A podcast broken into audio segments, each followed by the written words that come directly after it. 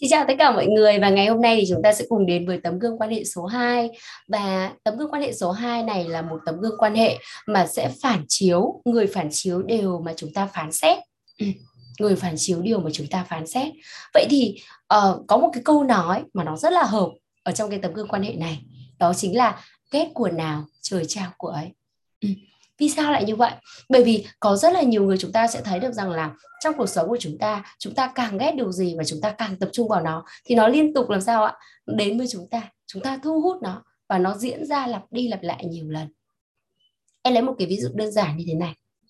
À, một người đàn ông ừ, rất là sạch sẽ rất là ngăn nắp rất là gọn gàng. Thế thì cô ấy anh ấy rất là ghét cái sự bẩn thỉu luộm thuộm. Đó nhưng mà cô, anh, cuối cùng anh lại gặp một cô gái có rất nhiều tiêu chuẩn tốt với anh ấy nhưng lại đúng có một cái mà anh ấy ghét là cô ấy rất là luộm thuộm cô ấy sống một cách rất là phóng khoáng, thoải mái. Nhưng mà anh ấy thì lại ngược lại, rất là nguyên tắc. Và anh ấy không muốn mọi thứ ở trong gia đình nó bị lộn xộn, đúng không ạ? Thì đây chính là cái điểm khác biệt giữa hai người.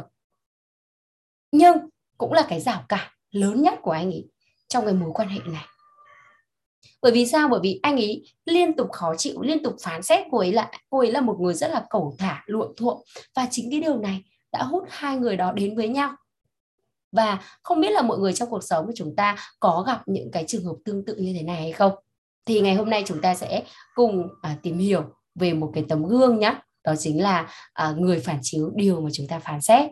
Và bây giờ thì chúng ta sẽ bắt đầu buổi học ngày hôm nay luôn nha.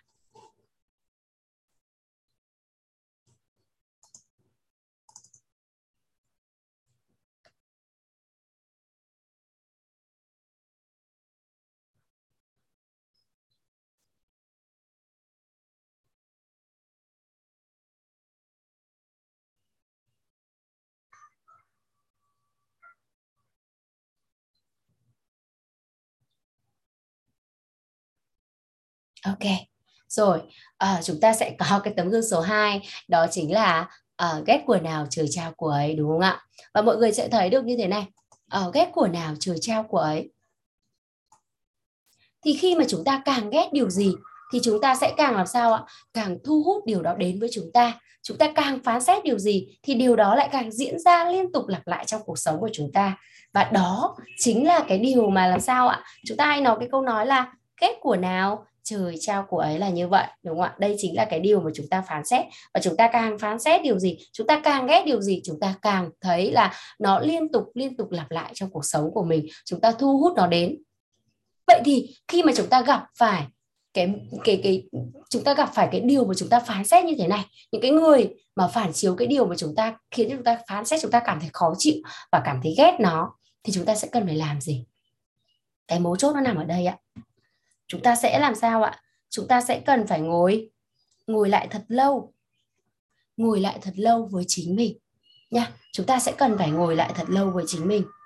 Và chúng ta ngồi lại thật lâu với chính mình để mà chúng ta tìm ra đâu là điều mà ở bên trong của chúng ta chưa được thỏa mãn. Đâu là điều ở bên trong của chúng ta. Ừ, ở bên trong của chúng ta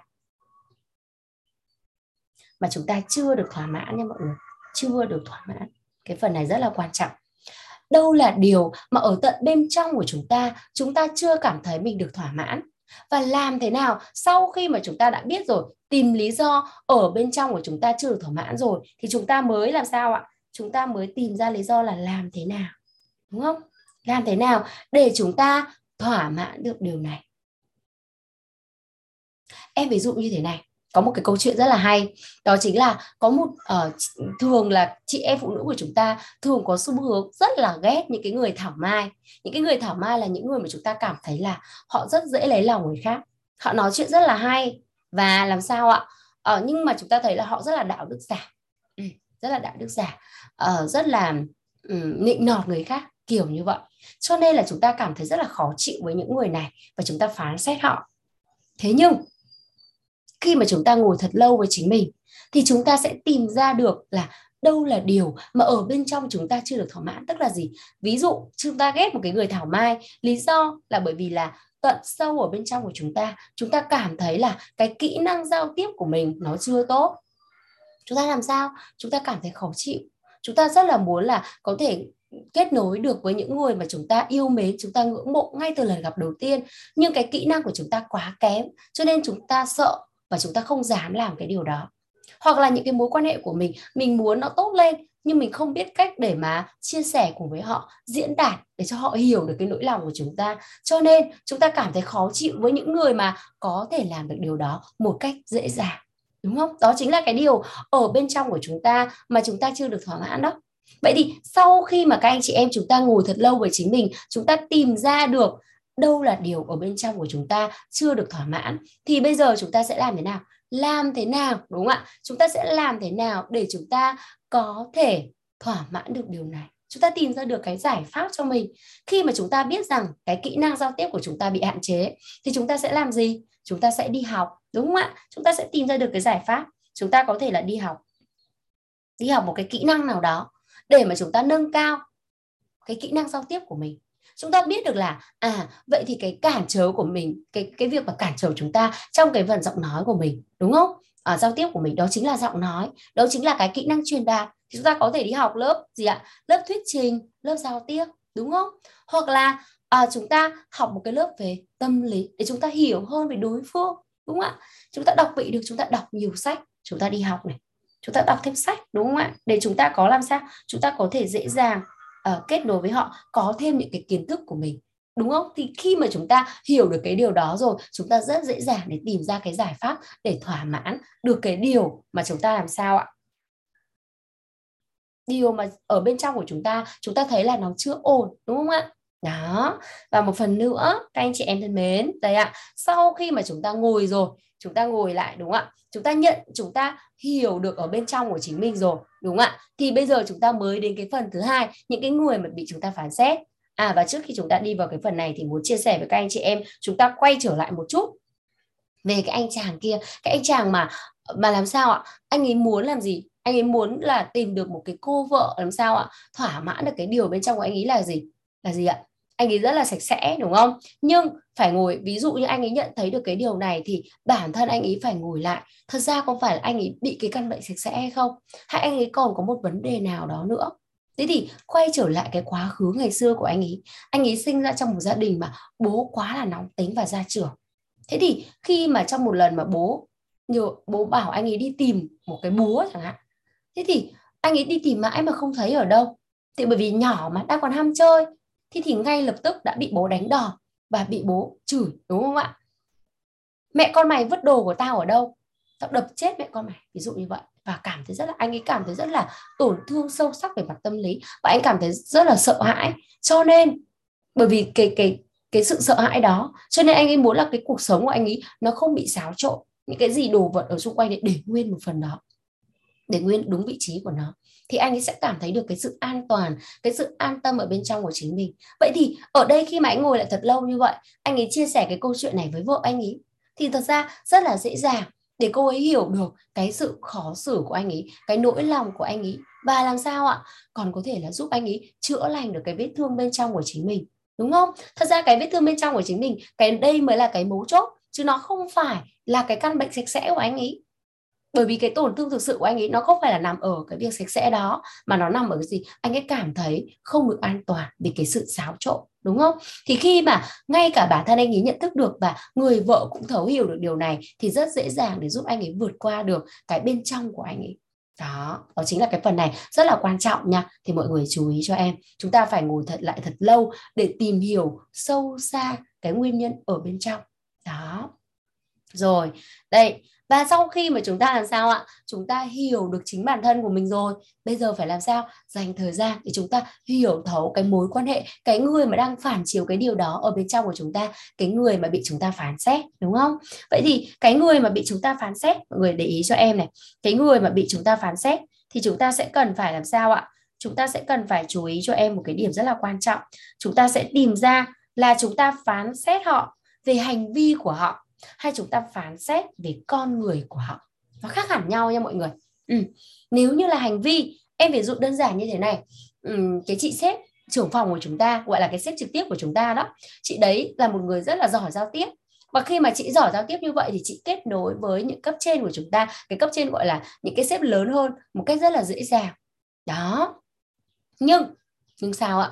Chúng ta thấy là chị đấy rất là hay lấy câu chuyện của nhân viên làm quà uh, rất là hay làm sao ạ? Ví dụ như là nịnh sếp và uh, có những cái mà nói nó không chuẩn ví dụ về nhân viên cấp dưới thì có thể là chúng ta phán xét. Trong trường hợp này là có thể là chúng ta không thích cái con người này đúng không? Đó và thậm chí là ngoài không thích cả cái hành vi thì chúng ta còn không thích cả cái con người của họ nữa. Thế nhưng mà trong trường hợp là sao ạ? Chị sếp rất là giỏi để kết nối với cấp trên với lãnh đạo để mà làm sao ạ? Để mà chia sẻ cái quan điểm và bảo vệ những cái lợi ích của các chị em ở trong phòng. Để cho sếp hiểu về những cái khó khăn những cái trở ngại những cái sự hy sinh của các anh chị em những cái cống hiến của các anh chị em trong phòng thời gian vừa qua. Thì chúng ta có chắc chưa chắc là chúng ta đã phán xét cái hành vi của họ nhé mà chúng à chưa chắc chúng ta đã phán xét con người của họ. Chúng ta rất là yêu cái chị sếp này. Có thể là chúng ta không thích cái cách mà um, sếp của mình sẽ uh, theo kiểu là uh, theo kiểu là rất là dễ dàng để kết nối với với người lạ ở phía trên của chúng ta. Nó lại rơi vào trường hợp đầu tiên đúng không? Đó rơi vào trường hợp đầu tiên. Trường hợp đầu tiên đó chính là bởi vì chúng ta không làm được điều đó cho nên là chúng ta cảm thấy làm sao ạ? Không thỏa mãn được nên chúng ta rất là ghét cái kiểu ai đó uh, có thể dễ dàng để kết nối với người khác. Mọi người dung không? Thì đó chính là cái cái sự khác biệt. Cho nên ở đây, các anh chị em chúng ta phải ngồi lại để chúng ta xem là chúng ta đang phán xét về hành vi của họ hay phán xét về con người của họ. Bởi vì hai cái điểm này nó là khác biệt nhau. Đó, một cái nó là hành vi, một cái là xét về mặt con người. Ví dụ như thế này, khi mà các anh chị em chúng ta giận con, bởi vì con đã nói dối chúng ta, con đã không trung thực, thì chúng ta sẽ nói với con là mẹ không hài lòng về cái hành vi nói dối của con về cái sự thiếu trung thực của con. Nhưng mẹ rất là yêu con, đúng không ạ? Chúng ta nói rõ luôn cho con hiểu là mẹ chỉ không thích cái hành vi của con thôi. Chứ còn về con người của con thì mẹ rất là yêu mến và mẹ rất là trân trọng vì con là con của mẹ. Mẹ rất là yêu con. Đó, thì khi mà chúng ta hiểu được cái điều này, chúng ta sẽ phân biệt được một cách rõ ràng giữa cái việc hành vi, giữa cái hành vi và con người. Và ngay cả khi mà chúng ta trò chuyện với anh xã của mình cũng như vậy, em rất là yêu chồng, em rất là tôn trọng chồng. Nhưng cái hành động này của chồng cái việc mà uh, chồng uh, thiếu tôn trọng em đúng không ạ? Thiếu tôn trọng em trước mặt mọi người làm cho em cảm thấy rất là tổn thương cảm thấy rất là khó chịu. Và chúng ta nói rõ luôn về cái hành vi đó khiến chúng ta cảm thấy bị tổn thương như thế nào bị khó chịu như thế nào. Thì cái người mà bị thì thì cái người mà họ lắng nghe cái phần mà chúng ta chia sẻ thì họ rất là dễ dàng để họ tiếp nhận được cái điều này đúng không ạ. Không một cái ví dụ nữa một cái ví dụ nữa mà em nghĩ nó rất là hay đó là ví dụ về miền quê và thành thị đúng không ạ? Ở đây thì uh, sẽ có rất là nhiều các chị em. Chúng ta có những chị em thì chúng ta sẽ ở khu vực nông thôn còn có những chị em thì chúng ta ở khu vực thành thị đúng không ạ?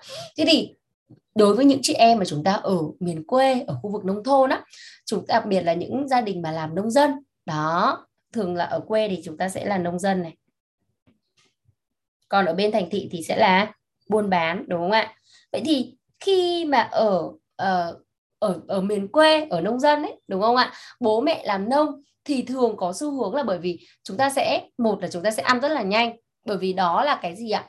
Cái um, nó phụ thuộc vào cái tính chất của cái công việc á thường là ăn nhanh để mà làm việc cho nó uh, không có là hết thời gian kiểu như vậy. Đó. Còn uh, đối với những cái người thành thị thì thường là chúng ta sẽ uh, theo cái xu hướng là chúng ta ăn chậm đúng không? Nhai kỹ kiểu như vậy. Thì đó là khác nhau. Thứ nhất là về cái cái cái việc ăn uống nhé cái thứ hai cái khác nhau lớn nhất mà bản thân em cũng gặp phải đó chính là gì? Đó chính là cái việc về chúng ta nói. Ví dụ ở miền quê thì bởi vì uh, ông cha ta đúng không ạ? Uh, bố mẹ của chúng ta thì họ làm ở ngoài đồng á cái cái cái không gian nó rất là lớn. Mọi người tưởng tượng cái không gian ở ngoài đồng rất là lớn. Cho nên bắt buộc phải nói nó thật là to. Ừ, thì mới nghe được. Cho nên chính cái điều này nó ảnh hưởng đến cái nếp sống của gia đình. Thì thường là bố mẹ của chúng ta nói rất là lớn đúng không ạ? Nó rất là to. Cho nên là À, ví dụ như ở gia đình của em bố mẹ mỗi một lần mà bố mẹ nói chuyện với nhau thì em phải cảm tưởng là cả làng họ có thể nghe được. Vì nó rất là to và thậm chí người ta lại tưởng là cãi nhau đó. Ờ, nhưng không phải chỉ có mình bố mẹ em, mà ở trong thôn hầu như ai cũng như vậy. Bởi vì là sao? Xuất phát từ cùng ở khu vực miền quê, cái khoảng cách xa nhau, cái không gian địa lý nó lớn, cho nên nó dẫn đến cái việc mà nó rất là lớn. Vậy thì bản thân em thì trước đây em cũng không không không không nhận diện được cái điều này. Nhưng mà khi đi làm ấy, thì mình mới nhận diện là, ồ, cái âm lượng của mình quá là lớn. Thì các bạn, trong phòng các bạn cứ nói bé bé thôi nói to. Kiểu vậy. Thì mình mới hiểu là à chính cái điều này nó cũng ảnh hưởng tới bản thân của mình. Và sau này thì em sẽ à, học được cái cách là phải biết cách tiết chế hơn, đó, chú ý hơn về cái điều này của mình. Bởi vì có thể là chúng ta không biết thì chúng ta vẫn làm theo bản năng, theo quán tính của mình. Nhưng mà khi chúng ta hiểu được cái điều này rồi, chúng ta sẽ biết cách chúng ta tiết chế hơn. Vậy thì em muốn nói ở đây để các anh chị em chúng ta hiểu. Còn ở thành thị nhá, thì đất chân người đông, chúng ta có xu hướng là chúng ta nói nhỏ nhỏ để tránh cái người khác người ta nghe được đúng không ạ? Thì rõ ràng khi mà uh, các anh chị em chúng ta làm việc cùng với nhau thì chúng ta thấy là mình bản chất là mình đang nói rất là nhỏ nhẹ rất là bé. Thì tự nhiên có một bạn cứ nói oang oang nó rất là lớn như vậy thì chúng ta cảm thấy rất là khó chịu và dẫn đến xu hướng là chúng ta sẽ phán xét người này. Thế nhưng mà khi các anh chị em chúng ta hiểu được điều này rồi thì chúng ta rất là dễ dàng để chúng ta hiểu chúng ta cảm thông với họ và chúng ta góp ý với họ một cách chân thành và họ chắc chắn họ sẽ thay đổi đó họ sẽ thay đổi giống như bản thân em thôi. Khi nhận diện được vấn đề thì mình dễ dàng để mình tiếp nhận và mình thay đổi nó. Đó. Vậy thì nhiệm vụ ngày hôm nay của các anh chị em là chúng ta làm sao ạ?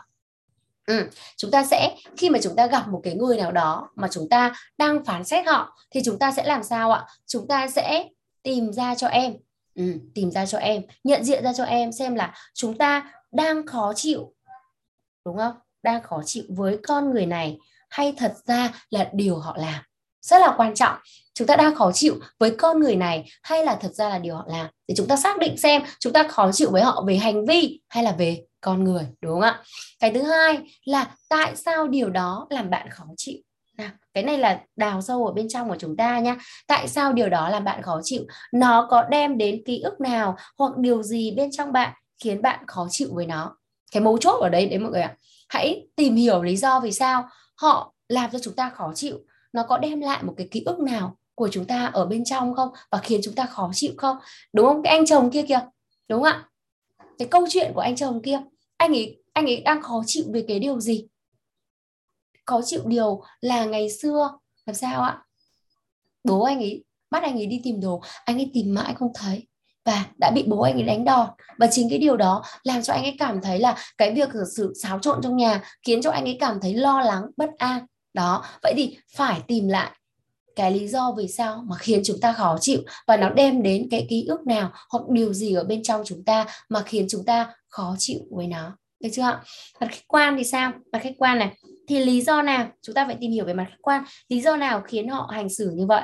Thì khi mà chúng ta hiểu được cái điều này thì chúng ta dễ dàng cảm thông với họ hơn. Em đã lấy ví dụ cho chúng ta về cái phần uh, những cái cô gái sống ở miền quê và thành thị rồi.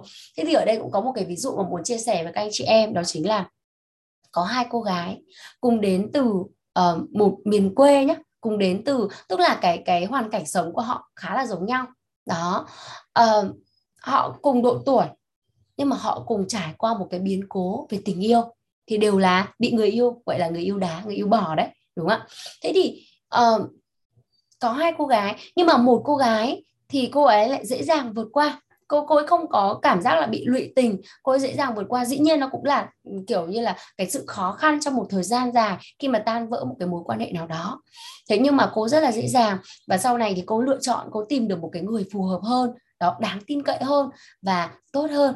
Đó đối với cô ấy xứng đáng hơn với cái tình yêu của cô ấy đó. Thế còn một cái cô gái còn lại, thì cô ấy lại bị đau khổ liên tục trong cái mối quan hệ đó. Thậm chí là cô ấy còn đi van nài, đi cầu xin người yêu quay lại với cô ấy nữa. Thế thì cái cô gái còn lại sẽ rất là dễ dàng hoặc là những người xung quanh phán xét với cô kia là đời còn dài, dai còn nhiều, sao phải mất mặt như thế? Sao phải làm như vậy? Nhưng chúng ta khoan hãy phán xét cô gái này. Chúng ta hãy đào sâu thêm một bước nữa, tìm hiểu về môi trường, về giáo dục về tuổi thơ của hai cô gái. Thế thì có một cô gái, cô sống trong một cái gia đình, cái gói, cô gái đầu tiên ấy, cô gái mà dễ dàng vượt qua được cái gì ạ? Cái sự, làm sao ạ? Cái sự chắc trở trong hôn nhân. Là bởi vì cô sống trong một gia đình mà bố mẹ rất là yêu thương và tôn trọng lẫn nhau.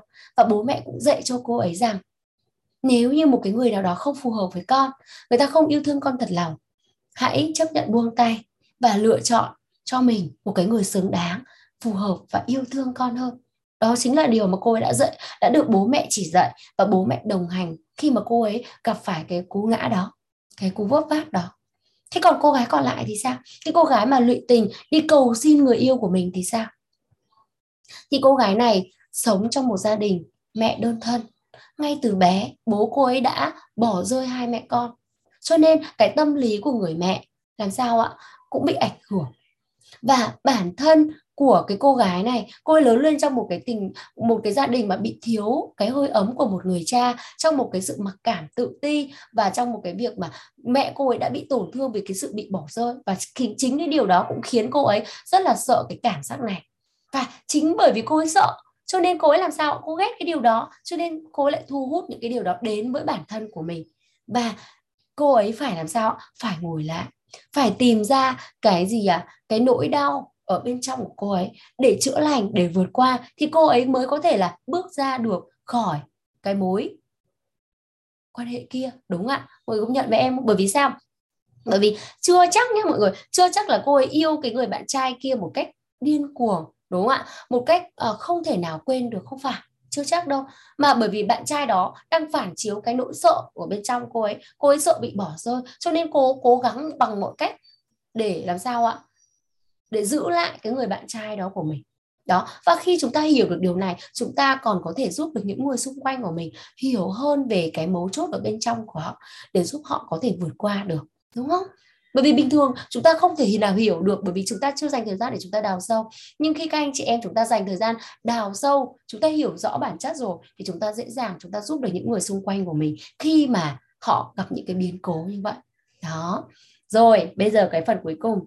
Có điều gì tương tự bên trong của bạn chưa được thỏa mãn? Đây là cái câu nói để chúng ta làm sao? Chúng ta ngồi lại với chính của bản thân của mình. Câu 2 và câu 4 đúng ạ? Đó chính là, đây mọi người nhắm, mọi người để ý cho em. Câu 2 và câu số 4 thì đây là những cái câu mà chúng ta sẽ làm cho mình.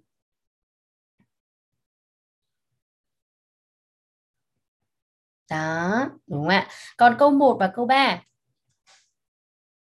đây mà cái, đây là cái câu mà chúng ta sẽ làm cho người khác.